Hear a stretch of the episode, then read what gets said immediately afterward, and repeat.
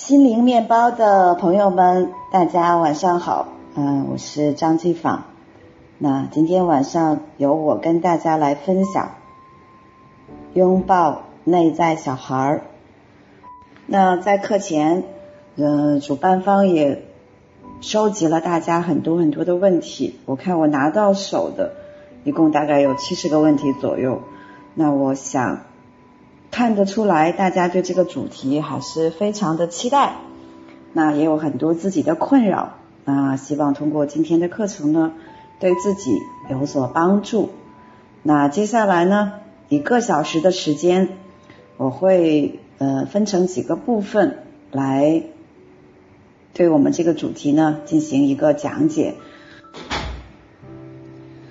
那每个人都有内在小孩儿。那之前，Tommy 也给大家发了很多关于内在小孩的文章，那有一些很多关于他的心理学的解释。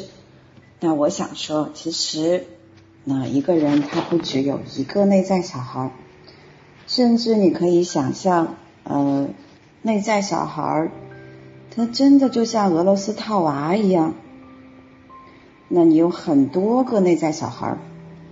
那今天我也想跟大家来分享这个部分。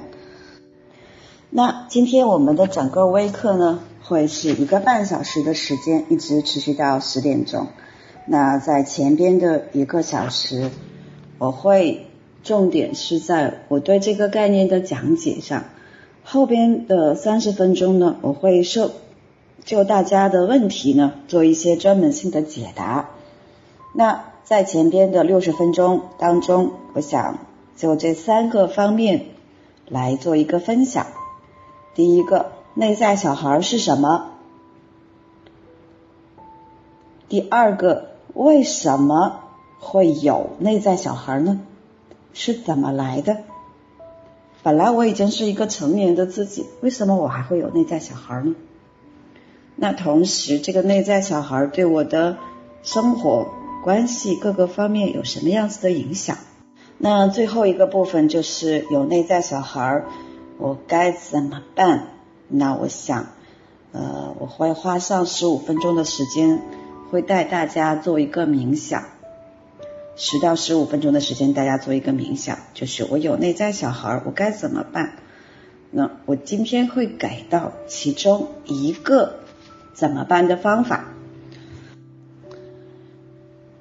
那有的朋友也许会说：“我又没有怀孕，我哪里来的小孩？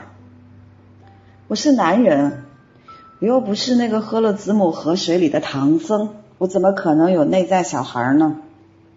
那我们这里说的内在小孩，不是你腹中孕育的我那个胎儿，而是我们内心里边的。心灵的一个部分。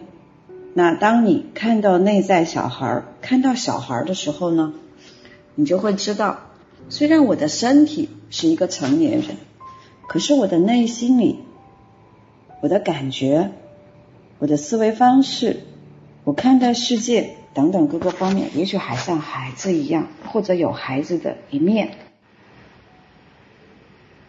所以，不管你是男人还是女人。也不管你今年是二十岁、三十岁、四十岁、五十岁，甚至是说我八十岁，我想你都会有一个，甚至很多个的内在小孩儿。那这在国外呢，很多的心理学的大师，很多有名的灵修的大师，也会非常的看重内在小孩的这个理念和概念。甚至有的心理学家发展出了内在小孩的疗法。那到底内在小孩是什么呢？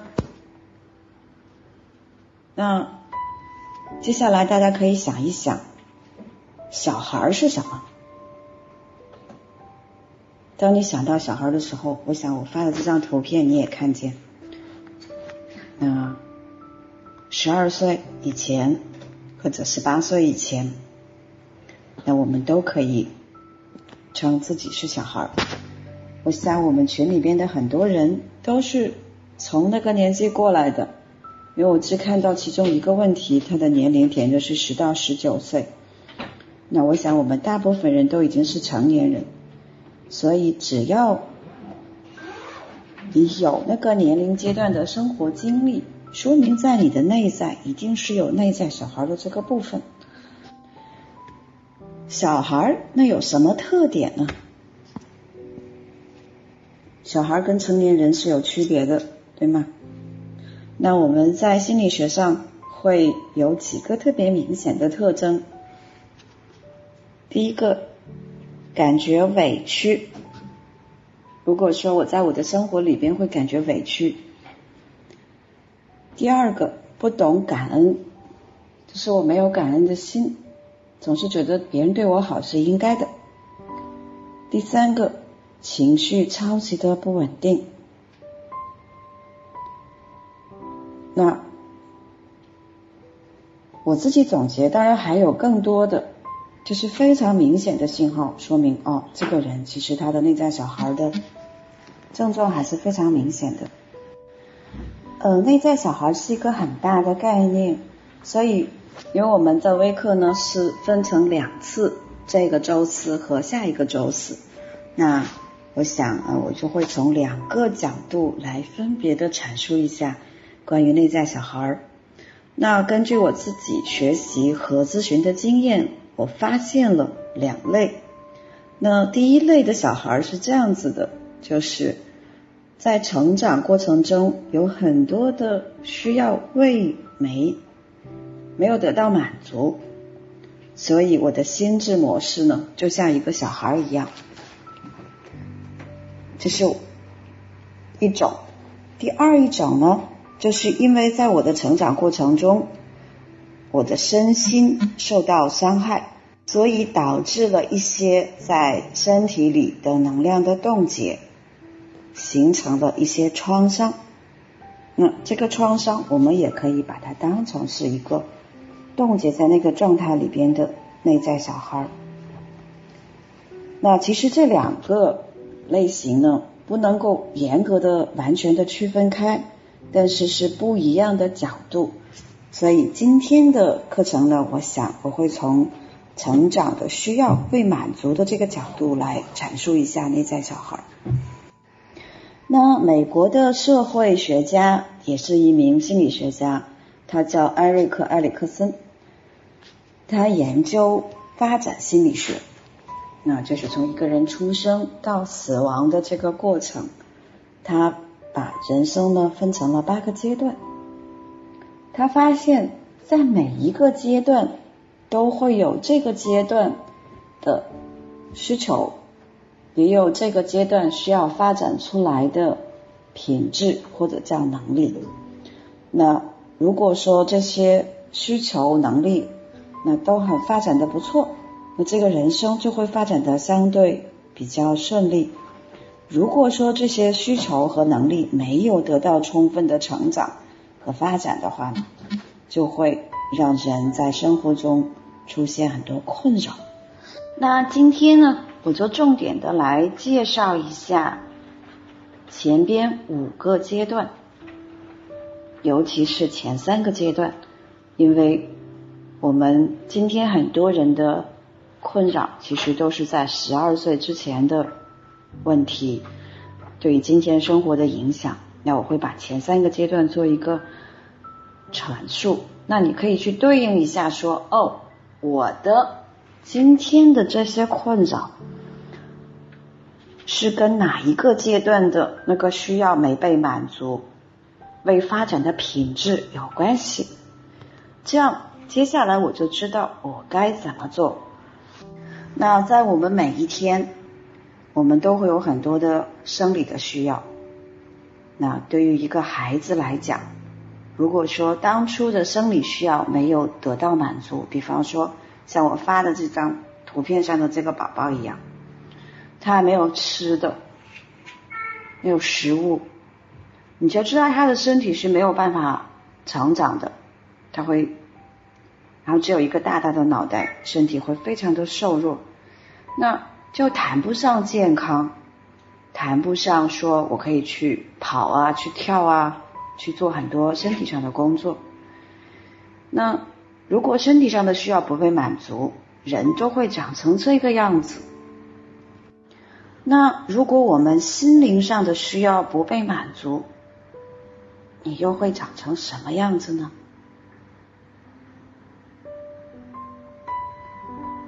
是的，你可以去思考一下这个问题。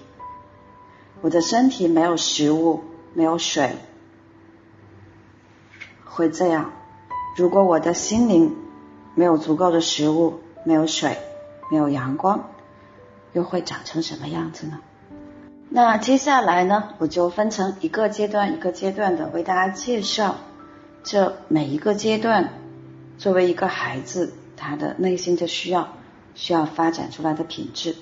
那这五个阶段分别是胎儿期、幼儿期、婴幼儿期、呃幼儿期、儿童期到青春期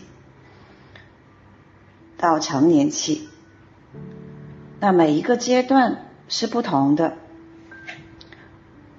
我们现在很多的心理困扰，那就是会因为有很多的内在的需求，或者是一些该培养出来的品质没有所导致的。那第一个阶段呢，就是我们的婴儿期，就是零到十八个月。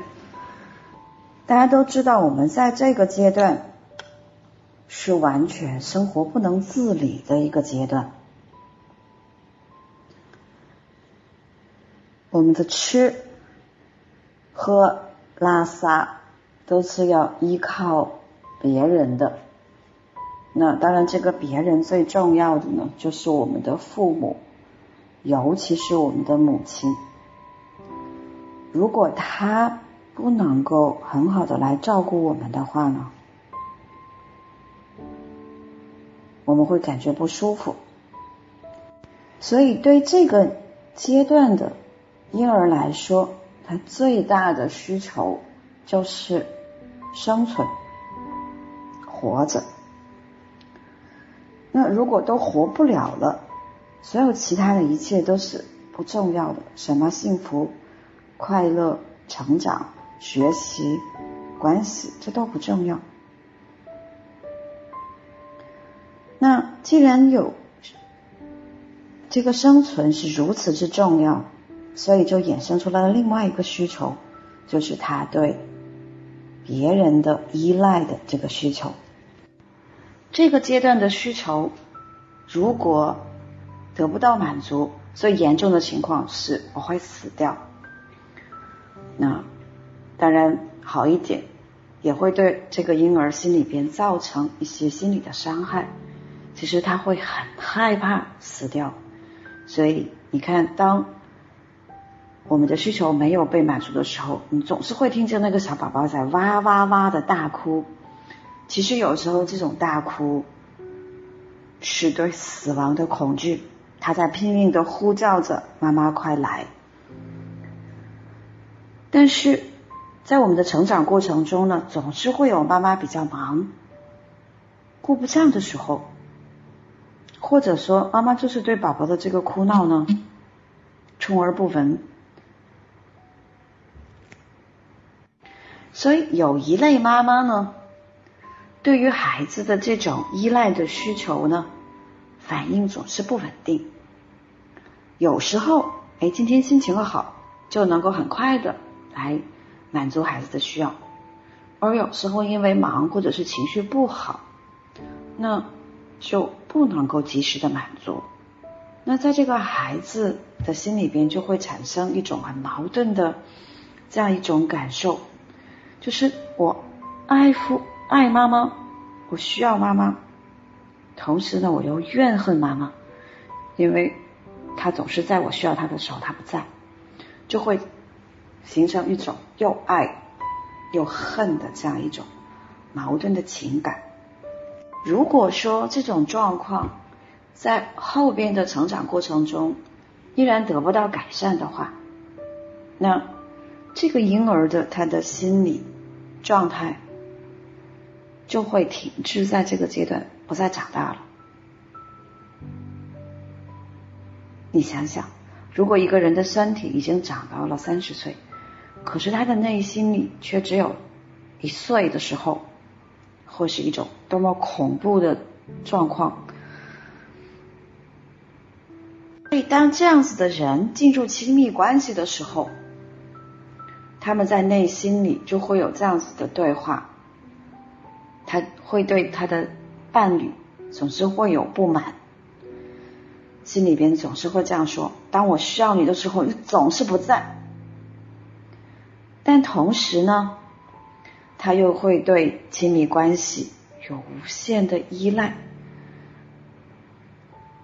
非常的粘人，如果对方有一点点忽视自己，他就立马会感觉我被抛弃了，会对这个伴侣会非常的愤怒，或者是非常的恐惧，会表现出非常强烈的占有欲。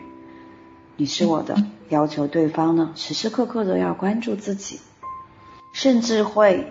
总是埋怨对方对自己不够关心，辜负了自己的爱，总是会试图用生气、吵闹、威胁的方式来迫使对方来关心自己，满足自己内在里的需要。这种方式其实基本上就跟婴儿期的时候哭闹获得母亲的关心是差不多的。所以，由于这种内心里强烈的不安全感和对遗弃的恐惧，那就会造成有人不敢进入到亲密关系里边。身边呢，就有一个这样子的朋友，那他来找我做过很长时间的咨询。那其实虽然解决了很多的问题，但是他发现前一段时间他跟我说：“哎呀，我好像遇到了一个。”蛮合适的人，一个女生，我说啊，终于碰到了一个好像心目中的白马王子，但是他一想到要进入到这个关系里边呢，他就会非常的恐惧，他恐惧对方会抛弃自己，恐惧万一有一天他不要我了，我该怎么办？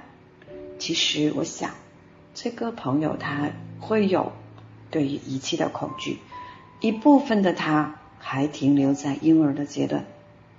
其实，一个成年人是无法 抛弃另外一个成年人的，只有孩子才会有这种内心的感受。在这个阶段，还有另外一种孩子，那他们的妈妈一直都反应很很冷淡，所以这个孩子呢，在他内心里就做出了一个选择。我是没有需要的，因为无论我怎么哭、怎么闹，我的妈妈从来都不会过来给我一个拥抱，甚至都是很粗鲁的来喂我一下，不会给我任何情感上的支持。我干脆我没有需要，这样我就不会痛苦。所以他们就会构建出了一个非常不真实的自己。那这样的孩子 当然也会被妈妈称作是乖宝宝、好孩子，非常的听话，不哭闹。但是这个乖宝宝其实是自己内心是很痛苦的，那他会觉得非常的孤独。如果长大之后依然都没有得到改善的话，到成年以后，他会对亲密关系会回避。性格呢也会觉得比较冷漠，好像对别人呢总是远远的看着，即使是在恋爱期有一点点热情，那一旦这个关系稳定了以后呢，也会是比较冷漠、退缩、不主动。最后呢，我再总结一下，十八个月以前。那孩子最重要的需要就是生存，引发出来了对于亲人的依赖的需求。那如果说当我饿的时候，我就会有食物吃；我哭的时候，就会有妈妈过来拥抱我；当我受到惊吓的时候呢，妈妈也会过来给我拥抱，给我安抚，让我觉得安全。当我这些基本的需求都得到满足的时候，这个孩子就会觉得我生活在一个安全的地方。长大以后呢，也会是一个开朗的、信任别人的人。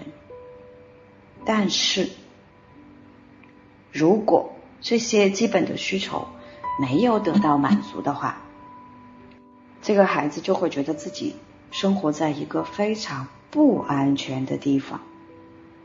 那带着这种感觉长大之后呢，就会出现这样子的性格特征：异常寻，非常的害怕被抛弃。那不断的在生活当中呢，去寻找一个依赖的对象。也非常的需要别人，好像照顾自己，不能够信任他人。那所以由此而引发更严重的情况呢，会有一些在心理或者是情感关系上的心理障碍，就是即使进到一段非常糟糕的情感关系当中，也不敢离开这段关系。因为害怕自己一个人了以后，好像活不了，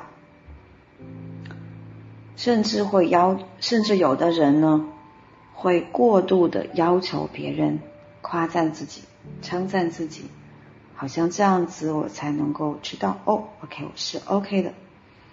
还有人会出现过度的暴饮暴食的情况，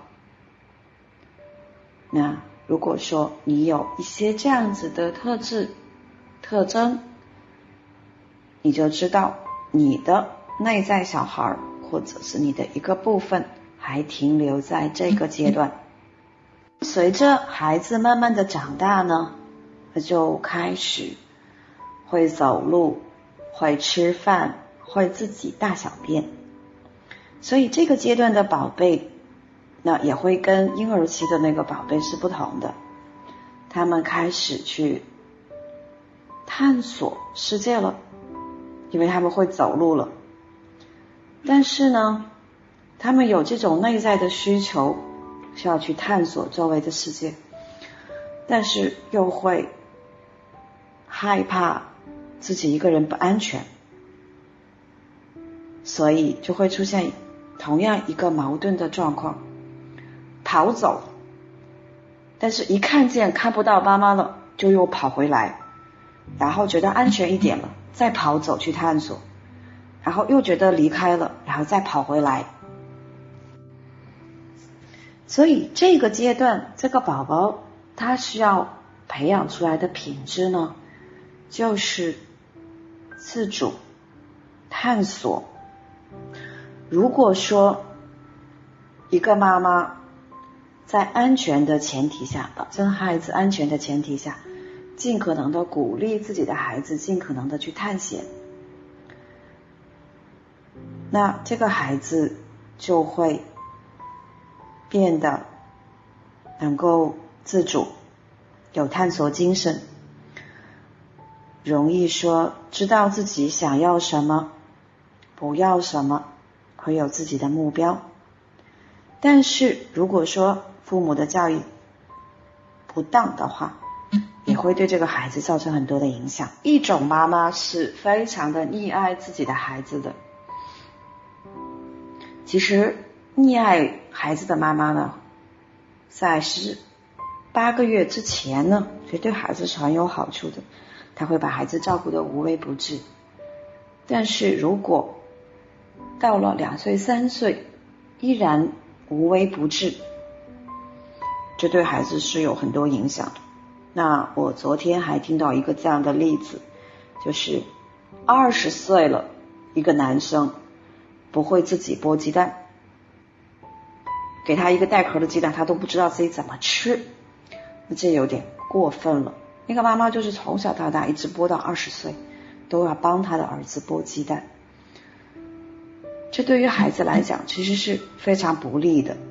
所以，当溺爱型的妈妈总是说：“孩子，你要待在这里，不要跑那么远，把他控制在自己的周围，不让孩子跑出自己的视线之外，总是给他创造一个超级安全的环境，这也不能做，那也不能去的时候，甚至说不能忍受片刻与孩子的分离，孩子呢就有可能会对妈妈产生两种心理反应，第一个是拒绝回到妈妈身边。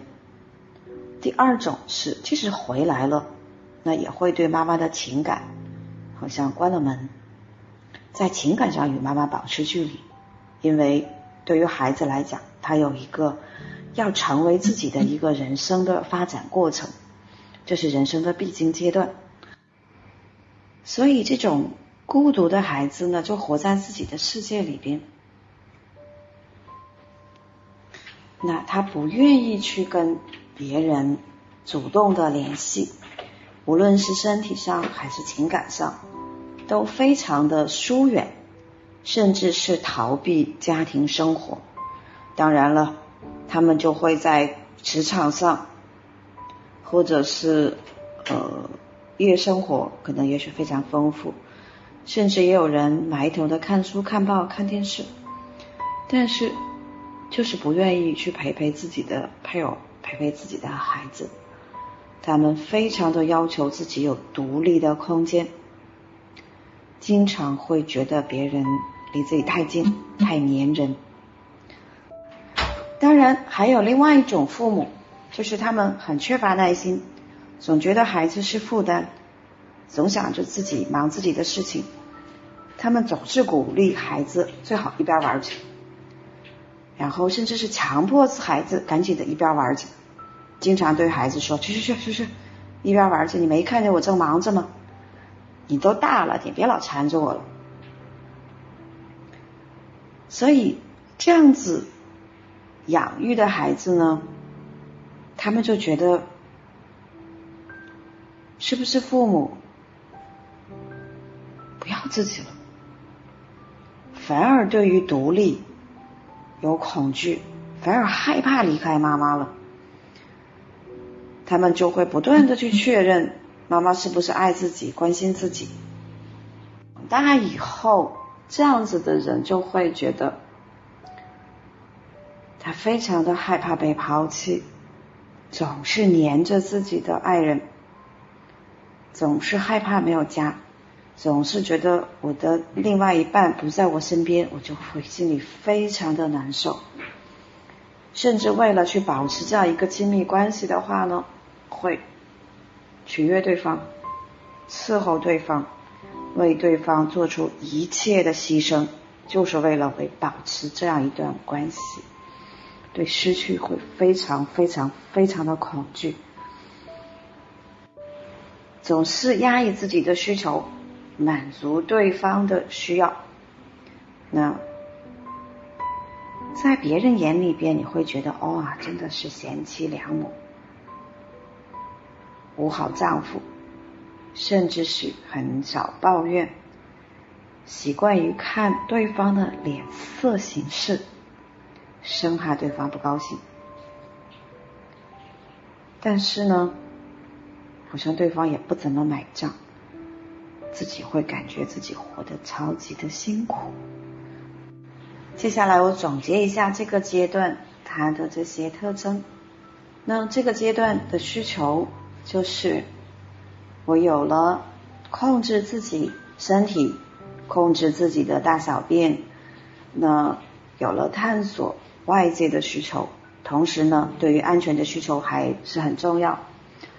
那如果说这个阶段这些需求没有得到满足的话，或者我的这些行为是得到了批评、嘲笑，那这个内孩子内心里其实就会有害羞、羞愧，觉得自己不行。长大以后就会有什么样的性格特征呢？自卑。觉得自己没用，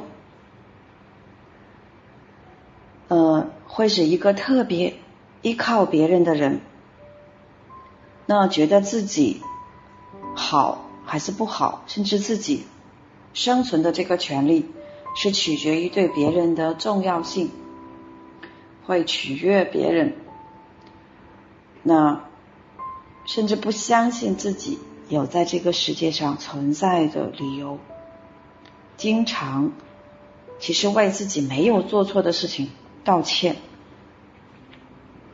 那因为这样的性格特征。会出现什么样子的心理障碍呢？就是不知道自己真正需要什么，不能拒绝别人的要求，害怕别人离开自己。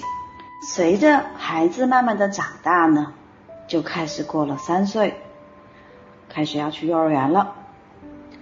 那这个时候，在这三到七岁上小学之前的这个幼儿园阶段。其实对于一个孩子来讲，他一生当中有两件事情必须要做的。第一个是在他的内心里边要建立一个稳定可持续的自我形象，以及一个稳定持续的他人的形象。第二个就是对于自己能力的正向的评价，从而确立自己的自信心。如果说，这两个部分没有完成的话，会很危险。大家也知道，在三岁之前呢，其实我们跟妈妈是不能够分离的，我们不能够意识到我们跟妈妈不是一体的。那只有慢慢的三岁以后，孩子这个时候开始建立自己的形象，他会跟妈妈真的分开。跟父母分开，说哦，原来我是我，妈妈是妈妈。但如果说这个阶段没有完成这个部分的话，那有的人不能够树立自己的形象，而是按照父母的意愿，变成了父母心里的样子。大家也知道，我想现在很多人是这个样子的，变成了父母心里的那个样子。外在我们有一个面具，可是内心里还有一个自己，甚至有的人很模糊，不知道自己在哪里，所以就会形成了一个片面的，不是完整的这样一个自己。对于父母不接受的那个部分呢，我们就会觉得是不好的，甚至是坏的，不能够接纳的，是讨厌的，会努力的压抑自己。但是他毕竟是真实的内心的自己的这个部分，偶尔还是会跑出来的。戴着这样的面具长大的孩子呢，就会非常的刻板。古板，基本上是我们说的，他就活在大脑的层面上。他对于看待世界、看待人，总是会有很多的应该。那我在咨询的过程中，也会被被很多人问到：老师，你说我应不应该去跟他断绝这个关系？老师，你说我应该？以一个什么样子的心理状态去做我的工作？老师，你说我应该如何的去处理我的情绪？那，你问他说你想怎么样，他会不知道。那还有一种父母不能够帮助孩子去树立这个阶段的自我形象。所以呢，这个孩子在内心里也同样不能够区分出我和你，不能够区分出你的东西是你的，我的东西是我的。那我在看那个问题的时候，我看得到有人问到关于这个部分，所以呢，就会把别人的事总是当成自己的事，非常的热心。那我们其实中国人有一个这样子的问题，就是界限人际之间的界限概念非常的模糊。其实这会跟我们小时候父母的对待方式是有很大的关系的。另外一个方面就是自信心的建立，我也有很多人都是觉得没有自信、自卑，那害怕，害怕去见人，害怕去跟人说话，害怕很多事情。所以当四岁的时候，如果是父母能够鼓励孩子他们去探索、去尝试、去跟别人建立关系，就会帮助孩子去培养这样子的能力。那孩子也不会害怕失败，害怕做的不好，那害怕被父母批评，可以不断的去尝试、去探索。那当他做到了的时候，就会对自己的能力呢就会有确认，这样就会形成内心的这种自信。但是如果父母总是对他们的探索打压、批评，对别人比较，总是会说你有什么可值得骄傲的？你看你都才考了九十八分，你就跟那一百分的比一比。那这样的孩子就会觉得我不能够面对失败。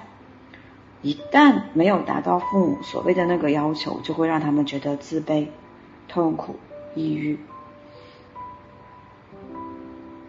所以这个阶段的孩子，他们有确立自我形象的需求，有去不断的肯定自己的能力，形成自信心的需求。如果说这个需求得到了满足，就会发展出来一种主动的品质，那他们就会。愿意去探索，会愿意不断的尝试，那会去表达自己的想法，表达自己的情绪，发展出一一种健康的好奇心。但是如果父母没能够去满足这个阶段孩子的这些需求的话，总是因为孩子的尝试而给他批评、惩罚、指责。那这个孩子就没有办法发展出这种健康的主动性，之后就会形成一种这样子的个性，害怕犯错误，或者说总是感觉很无助，好像我不知道能做什么，那只懂得去安慰别人，生怕别人不高兴。非常的害怕风险，不敢去尝试了，甚至是隐瞒错误，因为害怕错误会有人批评自己，那所以会造成很多的影响，心造成的心理障碍就是不能够认知自己的内心感受，那更何况去表达就更困难了，甚至不敢说出自己内心的想法、事情。我看到有一些朋友的问题是这个：人对感情关系是过度的负责任，那总是企图的去讨好对方，好像只有这样子，我才有存在的价值。那你就看到，如果你的状况是在这个阶段，你就知道我的内在小孩也在七三岁到七岁之间。如果我长了一个三十岁人的身体，可我的内心只有三岁的话，你可以想象生活会是什么样子的。接下来过了幼儿园之后呢，我们就会进入到小学。那这个阶段因为没有那么的重要，所以我就不做特别详细的，简单的介绍一下。在这个阶段需要进到小学，有同学，而学校里边也开始有成绩、有比分、有。竞争有比较，所以这个时候呢，如果老师和孩子总是鼓励孩子学习，并表示无论怎么样，你都是好的，都是我的孩子，我都爱你的，我都接受，那这个孩子就会因为这样而变得有活力，会愿意去勤奋的学习，跟别人竞争，良性的竞争。但是如果父母和家长老师做不到这个部分。那如果父母、老师总是严厉的批评、忽略孩子，那这个孩子就会觉得我不能够信任自己，他会产生自己不配怎么样，或者是我不如别人的感觉。那这样子长大之后呢，就会非常的害怕与别人竞争，或者另外一个极端，超级的喜欢跟别人竞争，还会感觉我是不是不如不如。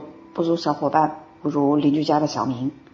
那对自己呢，会觉得要求完美，总觉得自己不够好，还不够厉害。做事做人呢，总是会要求完美。那我在平时也会遇到很多这样的人，要求完美。那我们还有一类人很困扰的，就是经常的拖延。拖延的人。有可能是在这个阶段的那个需要或者是能力没有得到很好的发展，还有的人是不知道该如何去达成自己的目标，就是一些事情不知道该怎么做。如果说你在现实中有一些这样子的特征，你就知道你的内在小孩会卡在这个阶段，六到十一岁。那再随着年龄的长大，我们的孩子就要进入到青春期，所以这个时候最重要的就是要自主了。另外一个叛逆期又到了，这个阶段其实对于孩子的内心来讲，也是有很多内在的工作，就是他要学着去适应世界、适应社会，要知道怎么样去适应社会。同时也开始要出现青春期的生理上的变化。那原来我知道我是女生，他是男生，同时要确定自己在同伴之间我的身份是什么，同时要思考我的人生该怎么过。所以这个是这个阶段是十岁到十二岁到二十一岁，整个大概十年的时间要完成的。如果这个阶段，这些生理的需求都得到满足的话，父母允许自己的孩子去探索自己的梦想，感觉尝试新想法，他就会成为一个可以接纳自己的人，甚至是悦纳自己的人。但如果家长和老师不能够满足这个孩子，不支持他，同时也不引导他去探索的话，而只是过早的。强迫孩子进入到某一种角色，自己想希望的那种角色，这个孩子要么就会形成非常反叛的个性，要么就会形成一个非常轻浮的个性。所以长大之后就会形成一些这样子的性格特征。第一是不正确的表现出青春期的行为，就是三十岁了依然很叛逆。或者五十岁了还很叛逆，总是对别人说不。第二，对自己的人生角色会感到非常的矛盾和困扰，会不知道自己是谁。第三，不知道自己的人生目标是什么。第四，好像总是需要事业或者是情感关系才能够知道自己是谁。那有人。在这个阶段成长的心理障碍就是不断的谈恋爱，那或者说通过工作和人脉的多少来确定自己的人生地位。那我分享到这里的话，我基本上就完成了说内在小孩是什么和为什么会有内在小孩。甚至是说内在小孩在现在成人期他的表现影响，我都做了一个简单的分享。那听完我的这个介绍，你可以去对照自己平时的生活、工作、呃情感关系、与父母的关系、你的亲呃亲子关系、人际关系。等等各个方面，你的内在小孩是五个阶段的，你都有，还是说某一个阶段你非常的突出，来就会说我该怎么办呢？好像我有这样的小孩哎，我有一二三四五六七八个这样的小孩，我该怎么办？我想这也是很多朋友今天提交了这么多的问题，想要通过这个课程找到一些呃解决方法的一个原因。好的，那我看到很多朋友的问题呢，其中有一个大类就是关于情绪管理的这个部分。那我想接下来呢，我也就这个问题和怎么办。结合在一起来回答。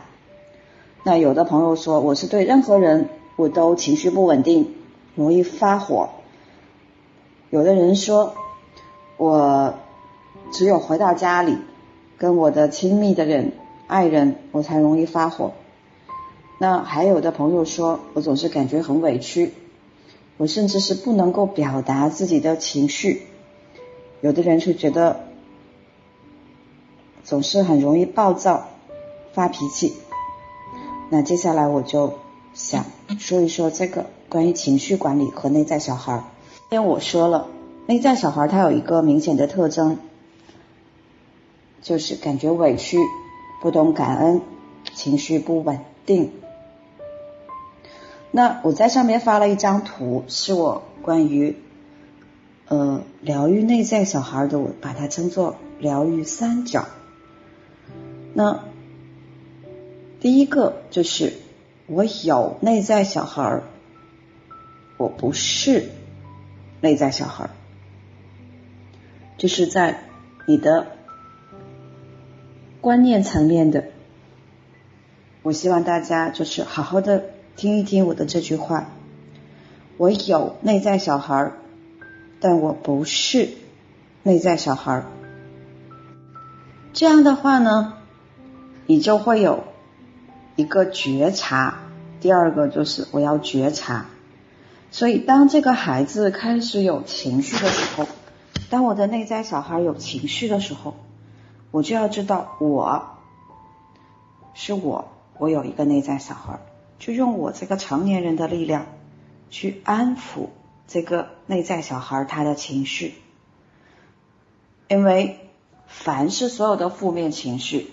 其实都可以这样说，是内心的某一些需求未得到满足的一个表现，所以你就需要安静下来，去好好的去觉察一下，我的情绪此时此刻是什么？我这个情绪背后有什么样的期待和内心的渴求？疗愈三角的这个第三个角，我知道了。我有一个内在小孩，我也对我这个内在小孩的一些表现有了觉察。那有没有一些方法真的让我做到呢？如果前两个做不到，第三个给的方法也没有用。所以方法会有很多，那就是你可以去参加心理学的课程，比方说我会带冥想。那其实，在课程当中，我们会有很多种的方法来去满足需求、去调整。那还有一类人的问题呢，是关于亲密关系的。呃，有的人说，我在呃与男友相处的过程中，我会非常的呃在意他跟别人过分的亲密，我该怎么办？那还有的人说。我进入到一段好像我自己不是很愿意的情感关系里边，没有什么感觉。那还有的人说，大家都出轨了，我却不知道该不该离开他。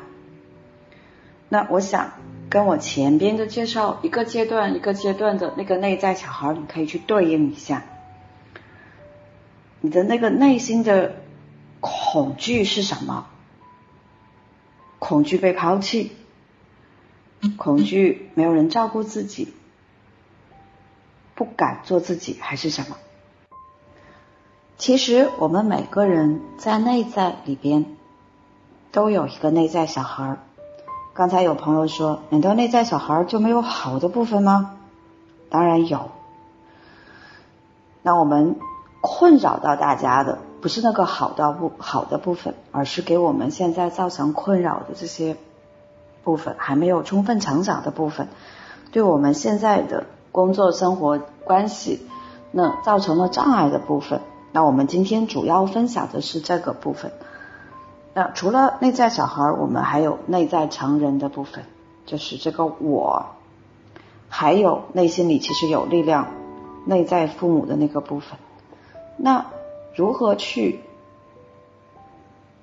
做这个疗愈，或者是拥抱，或者是让我的生活有所改变呢？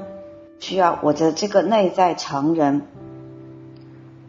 调用内在父母的力量，用这部分有的。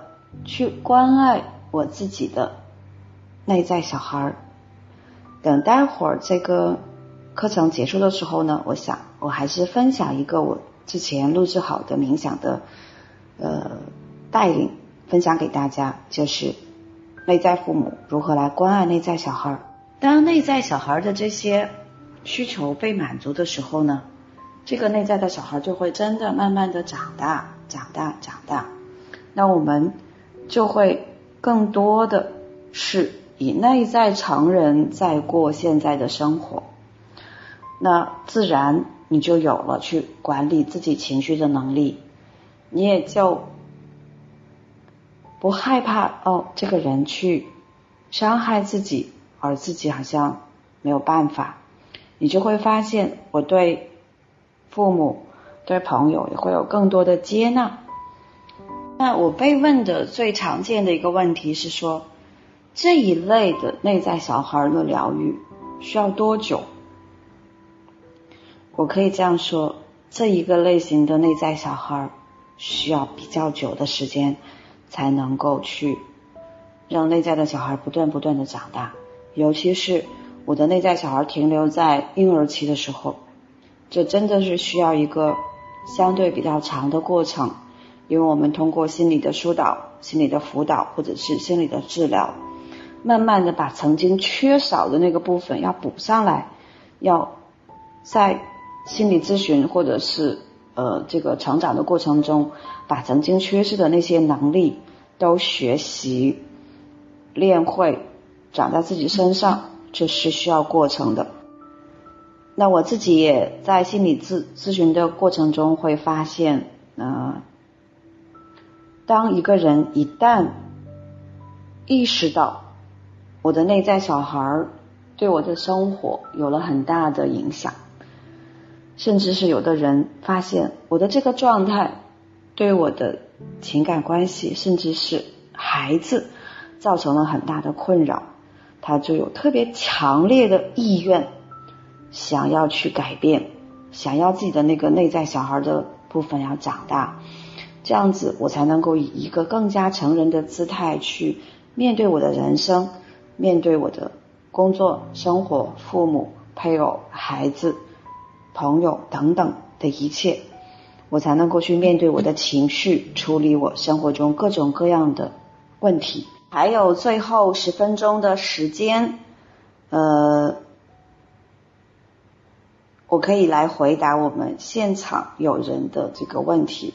因为我觉得光听我在这里讲讲了很长时间，大家一定也有针对我讲的这个内容有一些困扰，你可以以这个文字的形式呃提交上来，我会花一点时间来回答，也许两个问题。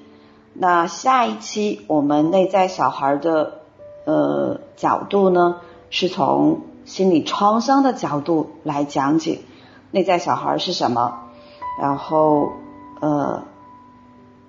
为什么会这样？然后可以怎么？那我看到就是圣倩，然后 kissed 这个朋友你发的这个问题，呃，我对情感很自卑，害怕别人离开我。我想你可以对照我刚才讲解的那个特征哦，所以到现在情感都很失败。那。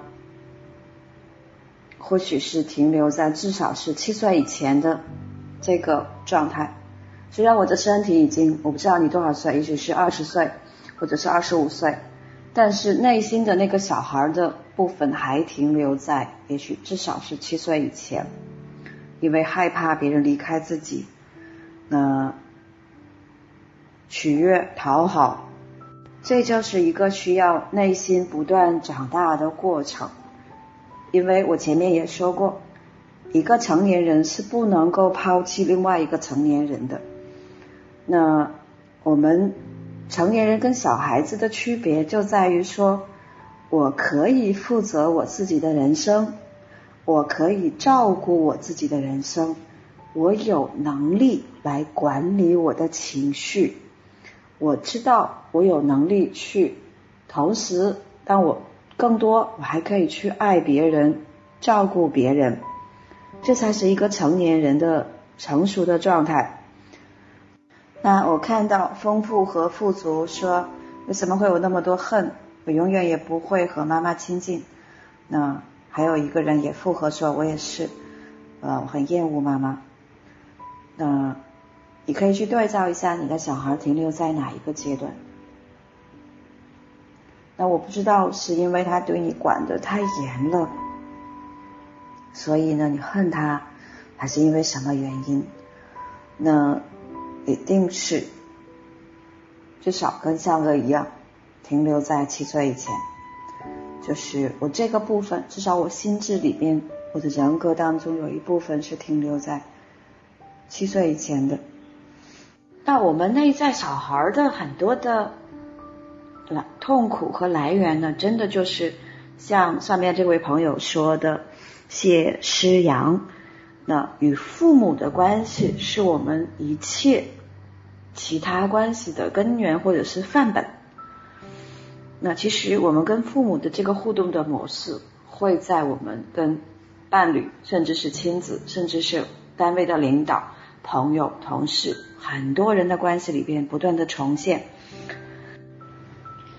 那十一说我自己待在我自己的世界里边。不愿意和别人保持亲密的关系，那你害怕什么？你要去发现你内在小孩的内心的恐惧是什么？那他的内心的需求哪一种需求没有得到满足？也许当他内在的那个最核心的需求得到满足的时候，这种状况就有可能改变了。哈尼绵绵呀，他你问的这个问题说，问我怎么回事？其实不如问我，我可以做点什么改变我目前的状况？你觉得呢？如果你只是停留在我想分析怎么回事，我想你还没有做好改变的准备。我爱赵小乐，我心里边总是觉得委屈。那。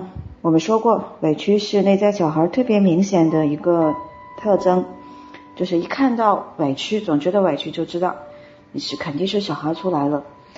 那这个时候会是曾经小的时候，可能父母对你的关心不够造成的，关注不够，关心不够，那总觉得自己做的太多了，而父母给自己的肯定和关注太少。所以这个时候，也许呃，你要去懂得关心你自己内在的小孩，你要在乎他。空灵，我会待会儿发一个冥想，其中一个方法就是来解决这个问题的。